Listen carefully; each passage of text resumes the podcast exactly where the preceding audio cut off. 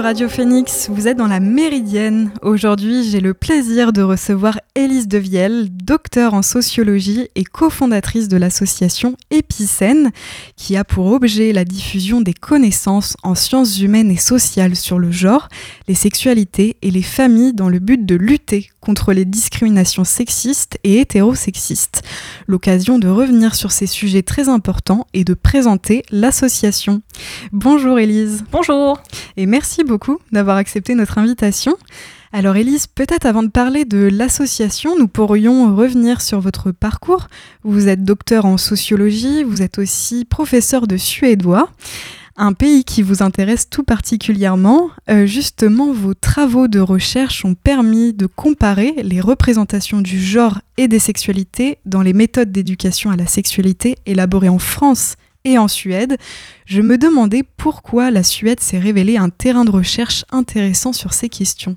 Euh, j'ai fait du suédois à l'université de Caen au département d'études nordiques en parallèle de mes études de sociologie euh, parce que j'ai envie de dire pourquoi pas déjà, euh, parce qu'on avait cette possibilité, cette richesse d'avoir la possibilité de faire suédois à Caen, et parce que je cherchais un terrain de recherche qui était dans l'idée un pays plutôt avancé sur les questions d'égalité des sexes et d'égalité des sexualités, et la Suède était souvent classée parmi les premiers pays dans les classements internationaux qui sont en pointe sur ces questions-là, et donc j'avais un peu envie de, confronter cette réputation, cette bonne réputation avec avec la réalité, donc je suis partie faire plus plusieurs terrains de recherche euh, en Suède.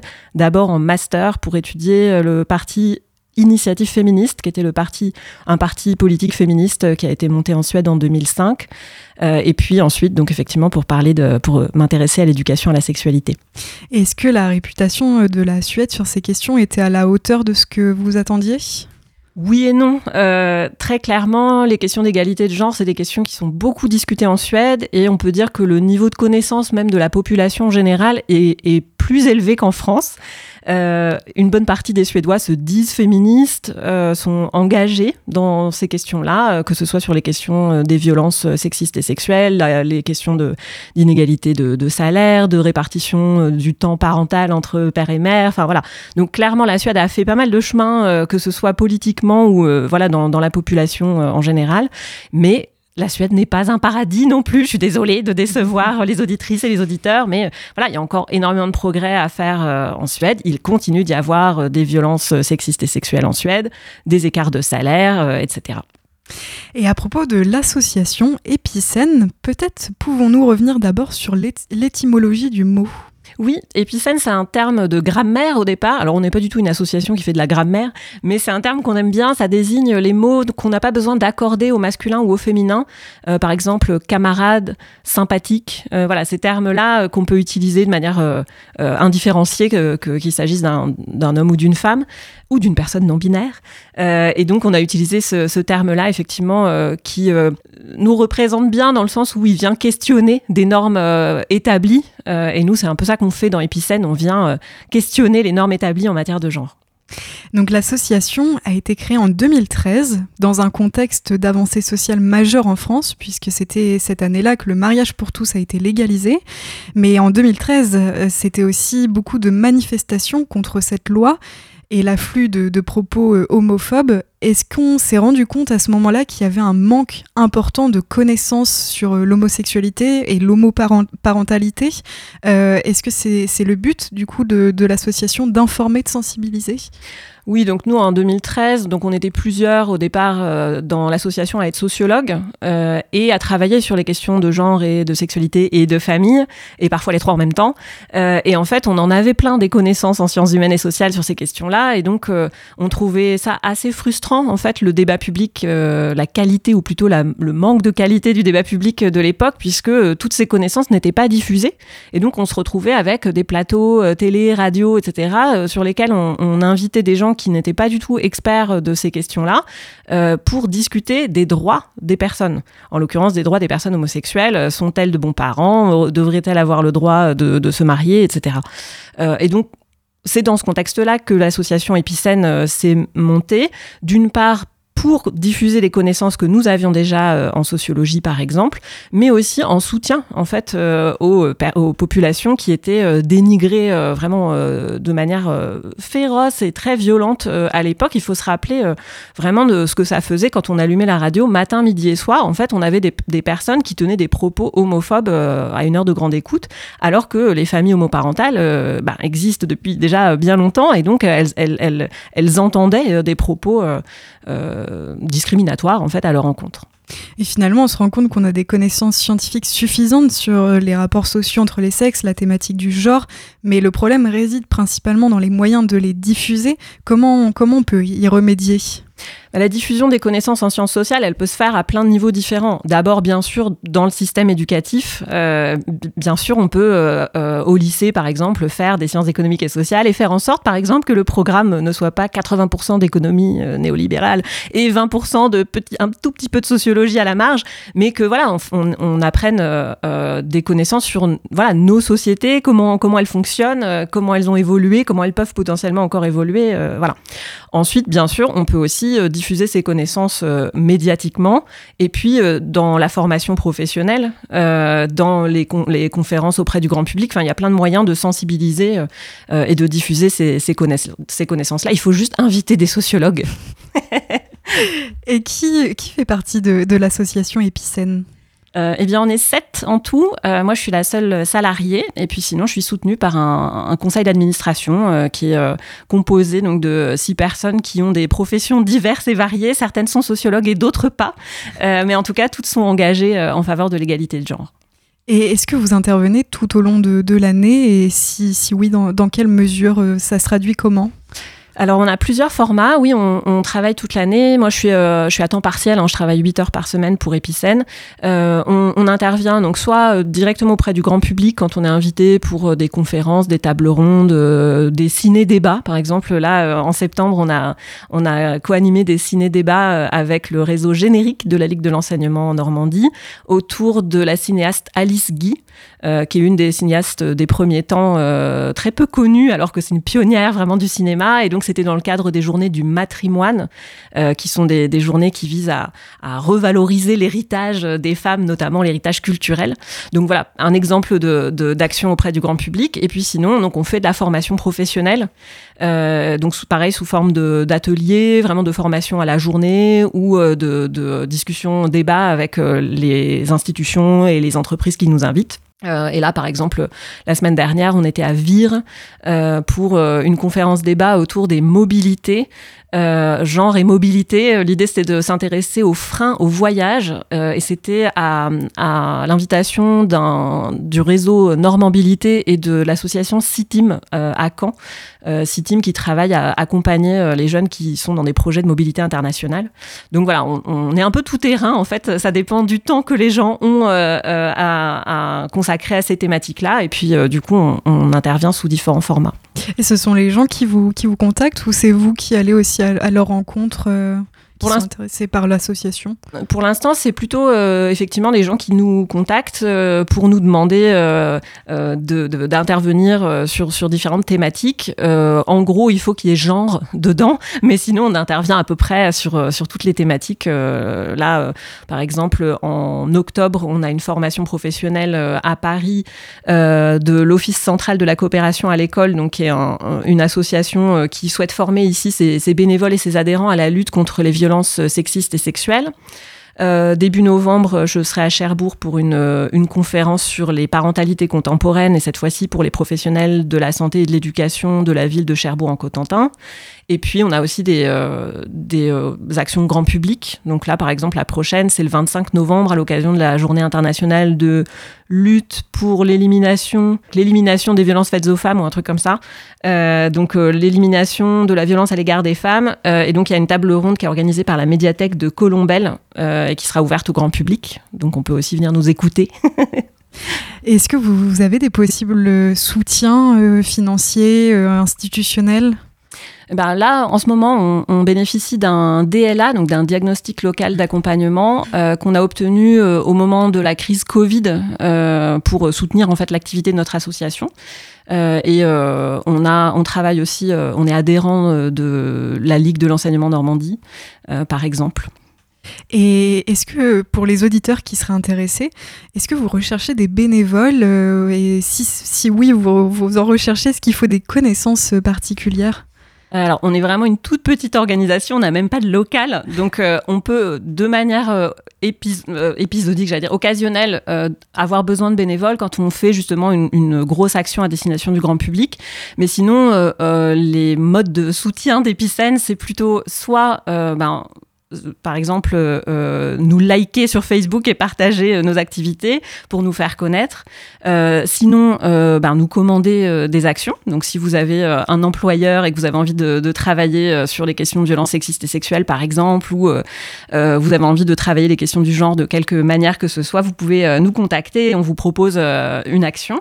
Et puis, vous pouvez aussi faire un don à l'association Epicène pour soutenir notre activité. On a une, une cagnotte sur Hello Asso. Et donc, Epicène, c'est une association de sensibilisation, de diffusion d'informations.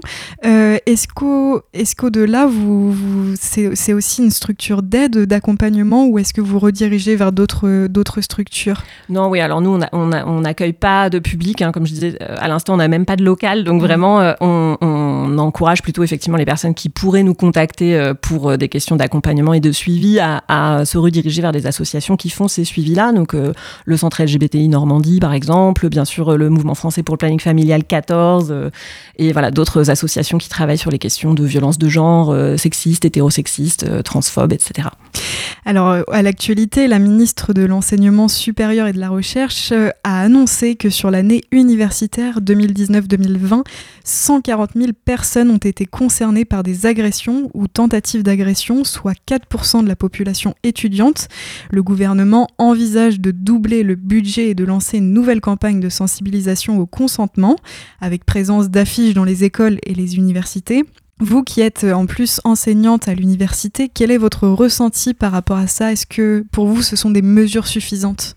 Alors c'est bien que ça existe euh, et qu'on commence à prendre euh, la mesure de l'ampleur des violences sexistes et sexuelles et le fait que l'université n'est absolument pas exempte de ces, de ces problèmes. Euh, maintenant, euh, bah, là par exemple, les chiffres que vous avez cités, c'est les personnes qui ont, qui ont euh, porté ces, ces, affaires dans les, les, conseils, etc. Mais évidemment, c'est un, chiffre qui est sous-estimé. Donc en vrai, c'est pas 4%, c'est beaucoup plus. et puis, bien sûr, la question des moyens, c'est toujours le nerf de la guerre et c'est très bien, bien sûr, qu'on double les budgets mais ça ne suffira pas. Il faut euh, aller plus loin. Euh, et euh, voilà, les, affiches, c'est pareil, ça ne suffit pas non plus. Il faut vraiment organiser une formation de, voilà, du sol au plafond de l'université et en particulier des instances dirigeantes euh, parce qu'en fait, c'est pas que les étudiants qui, euh, qui sont euh, les étudiantes qui sont victimes de ce type de violence sexiste et sexuelle. Ça arrive aussi dans les équipes. et voilà, si, le, si les hiérarchies n'ont pas vraiment de, de volonté d'agir contre ces violences, ça voilà, ça n'avancera pas. Bah merci beaucoup, Élise Devielle, d'avoir été avec nous aujourd'hui. Si vous souhaitez vous documenter sur l'association, rendez-vous sur le site epicène.fr ou sur la page Facebook de l'association. On peut peut-être aussi retrouver les, prochains événements. Euh, tout à fait, c'est sur la page Facebook pour toutes nos actus. et on se fait tout de suite une pause en musique avant la deuxième partie de l'émission. On écoute Sylvie et son titre Further Down the Road. A tout de suite.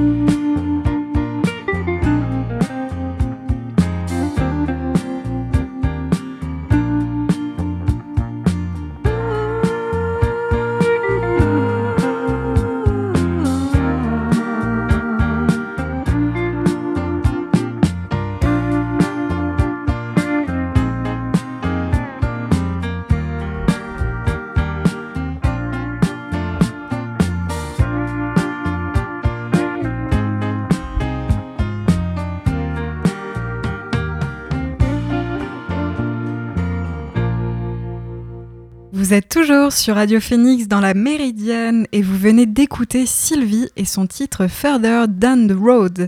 Dans cette deuxième partie d'émission, on revient sur l'actu du week-end.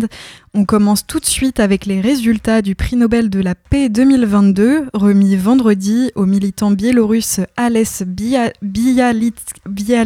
pardon, l'ONG russe Mémorial et le CCL, le Centre ukrainien pour les libertés civiles. La présidente du comité Nobel a appelé la Biélorussie à le libérer car il a été emprisonné depuis l'été 2020. Pour la chef de l'opposition biélorusse, ce Nobel est un moyen de mettre l'accent sur sa situation. Pas de critique directe en revanche envers Vladimir Poutine de la part du comité norvégien. Ce dernier assure que le Nobel de la paix n'est pas dirigé à l'encontre du chef du Kremlin. La présidente du comité Nobel a cependant exhorté le régime russe à stopper la répression des militants. De son côté, le Centre ukrainien pour les libertés civiles appelle à la création d'un tribunal international afin de traduire Vladimir Poutine en justice. En Iran, samedi, la télévision d'État iranienne a été brièvement interrompue par un piratage visant l'ayatollah euh, du régime qui était euh, en train de prononcer un discours. Pendant cette allocution diffusée durant le journal télévisé, une image d'Ali Ramenei, le corps entouré de flammes et la tête dans un viseur est apparue à l'écran pendant quelques secondes. La cyberattaque a été revendiquée par un groupe se faisant appeler Edalat El Ali, traduit en français par la justice d'Ali, qui appuie le mouvement de contestation. Pour rappel, l'Iran est secoué par d'importantes manifestations depuis la mort le 16 septembre de Massa Amini, trois jours après son arrestation à Téhéran par la police des mœurs pour infraction au code vestimentaire strict de la République islamique pour les femmes, prévoyant notamment le port du voile. La répression de ces, de, ces protestations a fait au moins 95 morts depuis mi-septembre, selon l'ONG Iran Human Rights. À Los Angeles, Harvey Weinstein, condamné à 23 ans de prison en mars 2020, devra répondre de nouvelles accusations de viol et d'agression sexuelle. L'ex-producteur de cinéma est poursuivi par cinq femmes qui l'accusent d'agression sexuelle et de viol dans des hôtels de Los Angeles et de Beverly Hills lors de rencontres entre 2004 et 2013. L'une d'entre elles est une mannequin italienne qui affirme avoir été violée dans un hôtel en février 2013. Lorraine Young, une actrice en devenir, l'accuse pour sa part de l'avoir agressée sexuellement dans la salle de bain d'un autre hôtel. Quatre autres femmes témoignent sur des agressions similaires. Comme à New York, Harvey Weinstein plaide non coupable et affirme que ces femmes étaient consentantes. Il fait donc face à 11 accusations de viol et d'agression sexuelle. En cas de condamnation, il encourt jusqu'à 140 ans de prison. La peine viendrait s'ajouter aux 23 ans de prison prononcés en mars 2020 à New York. Parmi les autres procédures en cours, l'appel d'Harvey Weinstein dans le procès de New York a finalement été jugé recevable fin août par la plus haute juridiction de l'État après un premier rejet par une cour d'appel inférieure. D'autres poursuites le visent par ailleurs à l'étranger. Il est inculpé au Royaume-Uni pour deux agressions sexuelles qui dateraient de l'été 96. Selon le Guardian, la plaignante est une femme aujourd'hui âgée de 50 ans. Le quotidien britannique précise qu'on ignore si Harvey Weinstein sera extradé et jugé par une cour pénale britannique. Et c'est ainsi que s'achève cette émission de la Méridienne. Merci à toutes et à tous de l'avoir suivi. On se retrouve dès demain à 13h pour une nouvelle émission. En attendant, bon après-midi sur l'antenne de Radio Phoenix et à demain.